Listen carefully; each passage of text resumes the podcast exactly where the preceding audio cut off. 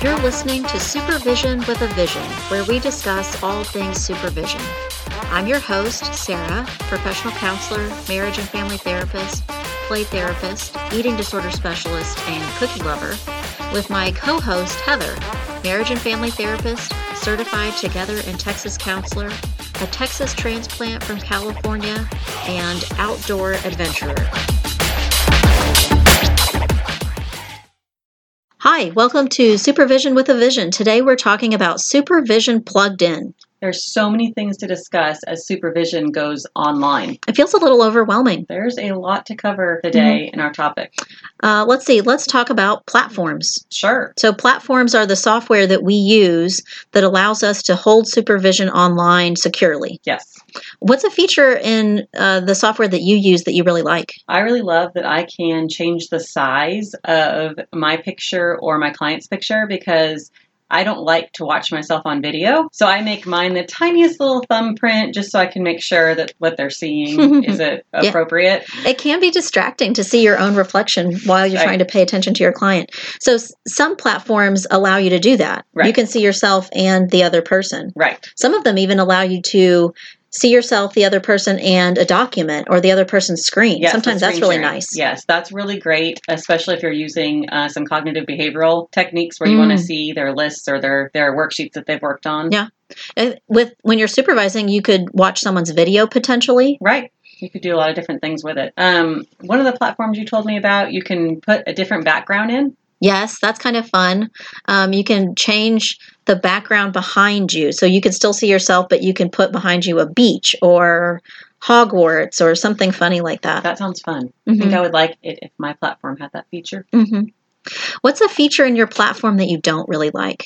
Um, I don't really care for the. This sounds so silly because it shouldn't matter that much, but the way it connects Mhm. is very abrupt. So it's Oh. a, a ringing phone, a sound of a ringing phone, and then when you do connect, it really is like, whoa, they're right there. You're on. There's no like pause time or, Oh. or Well, Okay. so s- some platforms have a virtual waiting room that would be fabulous.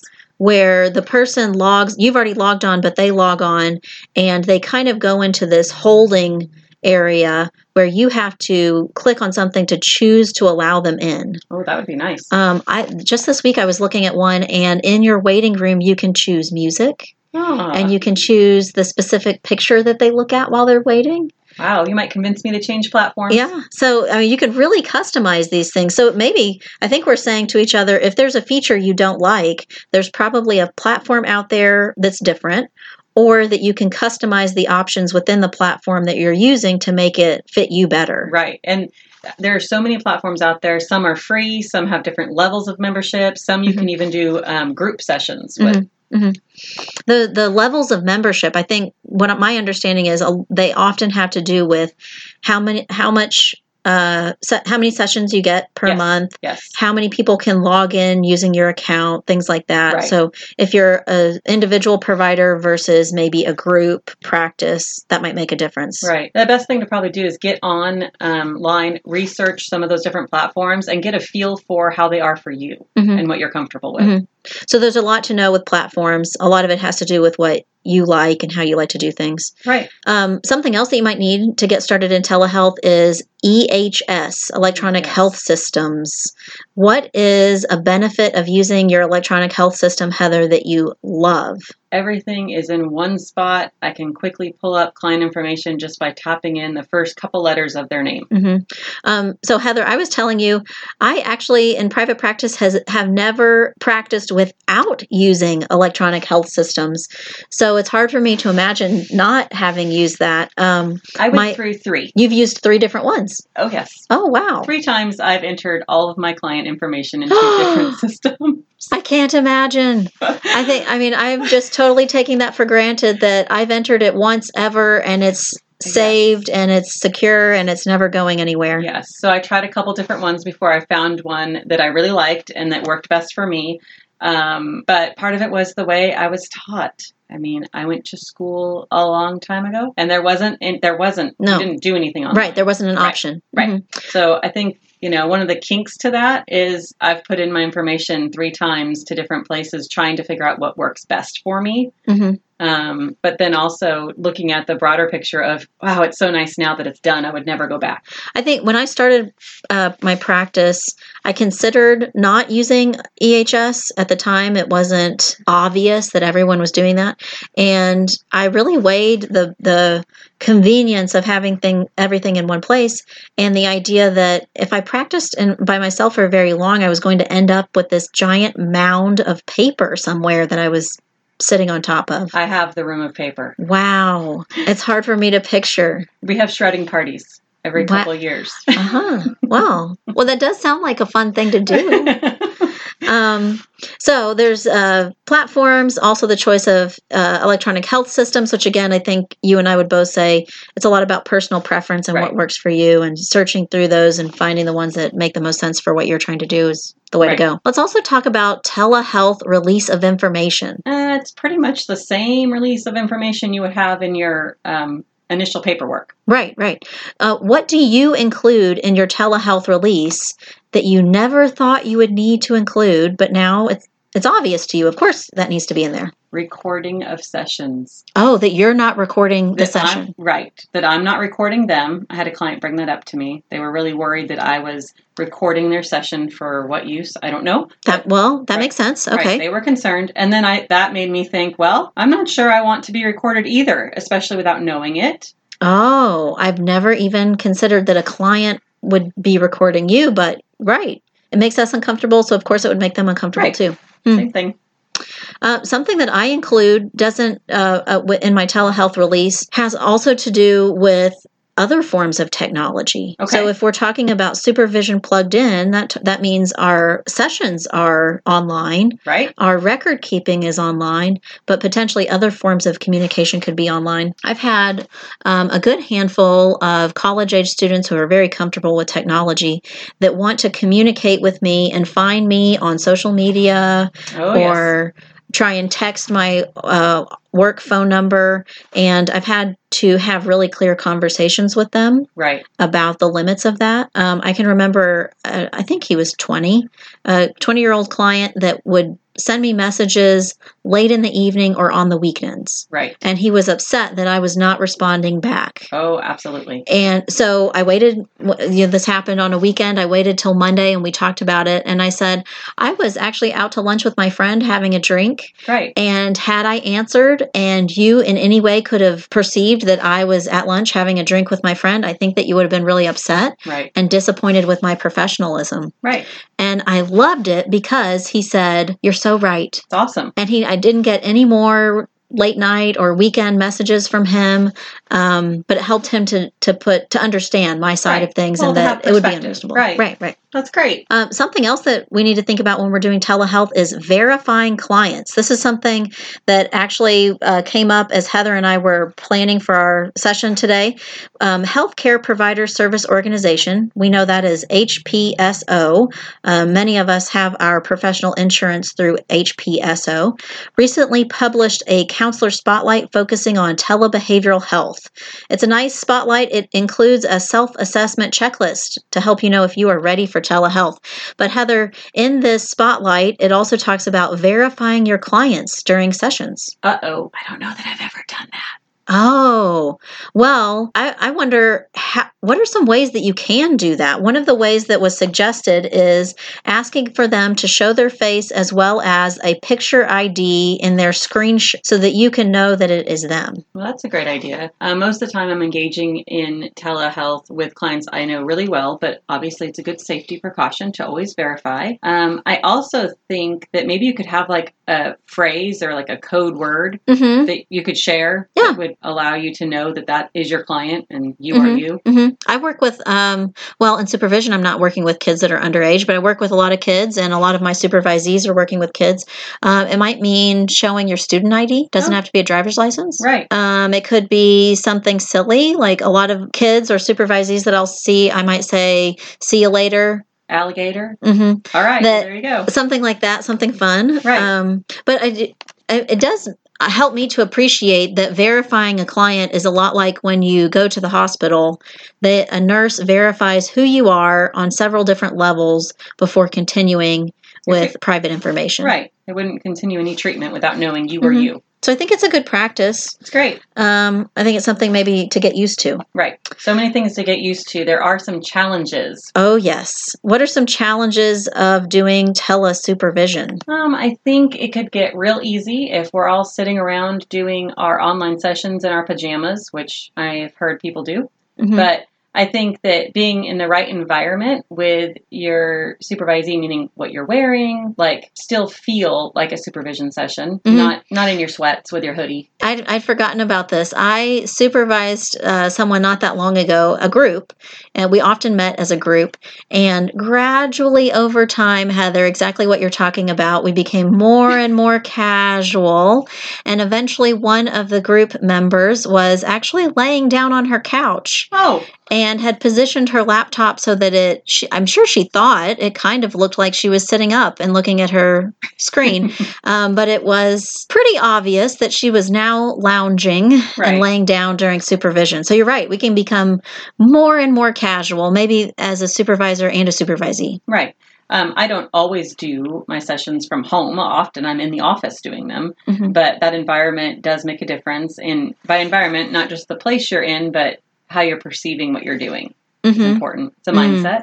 So maybe that idea of being more casual, language, what we wear, what's around us, there are lots of ways that can happen. Right. I think some of those things are unpreventable. Right. Um, a baby crying. A dog barking, hmm a truck going by outside. hmm We, we do want to try and minimize those as much as possible. What are some ways that you try and minimize those distractions? when I'm at home, I go to my bedroom because it's the furthest away from the epicenter of our house. And I let everyone know, mom's going to work now. Do not knock on the door. Do not open the door. And when I go back, I take, uh, I lock the door and I take everything with me that I would need for session. So I don't think I need to get up and leave. If that's a notepad, if that is a drink of water, whatever it is, I try to have everything. So when I go into that room, I am at work. hmm Um, I set my session up that is in the same spot every time, um, the same way every time. Mhm. So I'll, that also helps me know what the background is of Mhm. what my clients can see behind me. Mhm. Because even though I'm in my bedroom, they don't need to know that. Mhm. right, right.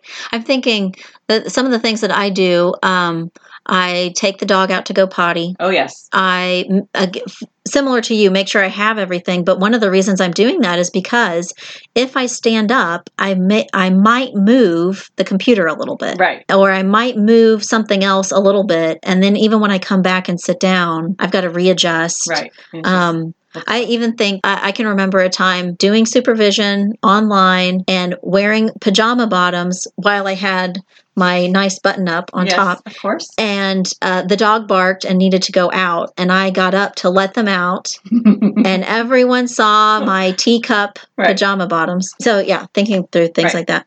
What about um, problems with technology? I mean, we Yes. just talked a lot about different pieces of technology that we use when we're doing telesupervision, um, but what are what are some problems that you've run into? Okay, so of course, being in the middle of a session and it glitching out, where all of a sudden it sounds like someone's Oh. talking to you underwater, Right, or of course your face freezes in that funny Weird. position. right right Hmm. those are always things i think we're going to face uh, i think it's just good to have a plan Mhm. beforehand Mhm. of how you're going to tackle them Mhm. What have you told your supervisees to do in those situations? um, i've said make sure that you have the feature i use the most has a chat feature so you can immediately go over to Oh. chat hmm you know having technology difficulties you know and if you think it's yours or theirs you can then tell them um, my platform uses red and green bars to say how someone's connection is hmm so you can kind of help them navigate it Oh, that's if it's on nice. their end That's something we didn't talk about in the um, discussing technology and things that you need.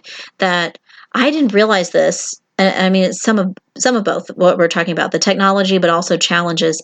I think I supervised online for quite a while before I realized it really does make a difference if you are actually plugged into the wall, oh yes the connection you get, Right. versus if you're trying to do supervision wirelessly. Right. The Right. connection at the wall is much stronger and consistent. right Um, so that's one way I've learned to avoid some problems. It's a good idea. A couple other glitches that can come up when you're doing online are things like body language Mm-hmm. um, or rapport. You Mhm. can kind of lose some of that. Yeah. Heather and I are both uh, hand talkers. I think a lot of therapists are hand talkers. um, so you can miss that right, in a teles session if Right. you're not thoughtful about it. right. What's you told me one thing that you do is you move back Right. from the computer a little bit. Right. I scoot back so at least from my waist up um, can be seen, just so my clients can still see all my fun hand movements because that's Mm-hmm. what they're used to. and I, I kind of notice my clients actually and my super, supervisees tend to mimic that. Like Mhm. almost um, in session, how if you cross your legs, you'll notice a client may cross their legs, Right. or maybe we do the same for how a client's sitting. Right. So all the things that we're just like all supervision, but all the things that we're doing in a telesession uh, then translates into what a supervisee does when they sit down with a client in a Right. telesession. Absolutely. Um, Heather, is there a situation in which telesupervision is not appropriate that you can think of? I really can't come up with anything off the top of my head that is. I think maybe it wouldn't be warranted if I don't. I have a hard time with rapport. I think that gets in my way. So I like to know the person I'm doing telesupervision with, Okay. S- Telesupervision wouldn't be ideal if you don't know the person. right? If you maybe if there's actually a rupture in the relationship, you're having a hard time in that relationship, Right. that that might be a situation where you say let's meet in person Right. for a while or a Right. cup or a session. Mhm. Um, so those are some times where maybe telesessions would not be the most beneficial to a supervisee. What are some benefits of telesupervision? Um, for me, it's time on my end, but also I think I've had supervisees that are so busy at the clinics they're working at that if they were to come and see me, that takes up two hours of their day. But if they can do it online, it only takes up the session time and they can stay at their clinic and get back to work. Oh, they're getting more direct hours in maybe. Right. Um, can you think of any other reasons? I think um, as a play therapist supervisor and an eating disorder specialist supervisor, something that I see as a benefit is that people who are in search of a specific specialty Oh, yes. might more easily find their supervisor Right. through telesessions. Oh, I definitely think that would be Mhm. a great opportunity. Mhm. Um, I know that the eating disorder credential I hold, there just aren't very many supervisors yet. Right, So, to get that specific supervision, you might have to do distance supervision. right. That's Mhm. a great, great thing to think about. I also think um, that doing telesupervision allows you a little peek into what your supervisor supervisees are doing in their own telesessions. Oh, yes. It gives a little sneak peek to how they operate and maybe what their mannerisms are. Mhm. I can mo- also maybe give them great feedback, like remind them, conduct themselves as if they're in session with you. So hmm don't be eating their lunch and don't be, Right. you know. I think you and I were talking about even doing. You were doing a telesession with someone with glasses. Yes, and that was a very, very different, you know, viewpoint. Mhm. They're not used to seeing that. They're not used to those type things. So you just have to really think about the idea of whatever you're putting out there in your telesessions should mimic how you are in session. hmm So the supervisee you had with glasses, she had this big glare, Yes, across her face. uh, and, and maybe she didn't know it, or Right. maybe she hadn't thought about how she could change that because it probably really did keep any client from hers that she was doing a telesession with from being able to engage with her Right. as much as possible. Mhm. Um, I think it's nice. It, it gets it lets me see what a client would see. Right. So that new perspective of the background or distractions that might be happening and help them to problem solve some of those things, like glasses. Right. Uh, well, today we have talked about just, I think, just scraped the surface of talking about telesupervision and all the things that go into that. We talked about some of the things that you'll need. Yes. We talked about um, making sure what are some of the challenges of telesupervision. right. And we talked about when is it ideal or maybe not as ideal to have telesupervision and what are some of the benefits you and I have seen from being able to work with our supervisees using telesupervision. Absolutely. Well, thanks for joining us today on Supervision with a Vision. You've been listening to Supervision with a Vision. Head on over to iTunes to subscribe, rate, and leave a review. Be sure to check us out on Facebook and Instagram at Therapy Academy to join the conversation and get show notes.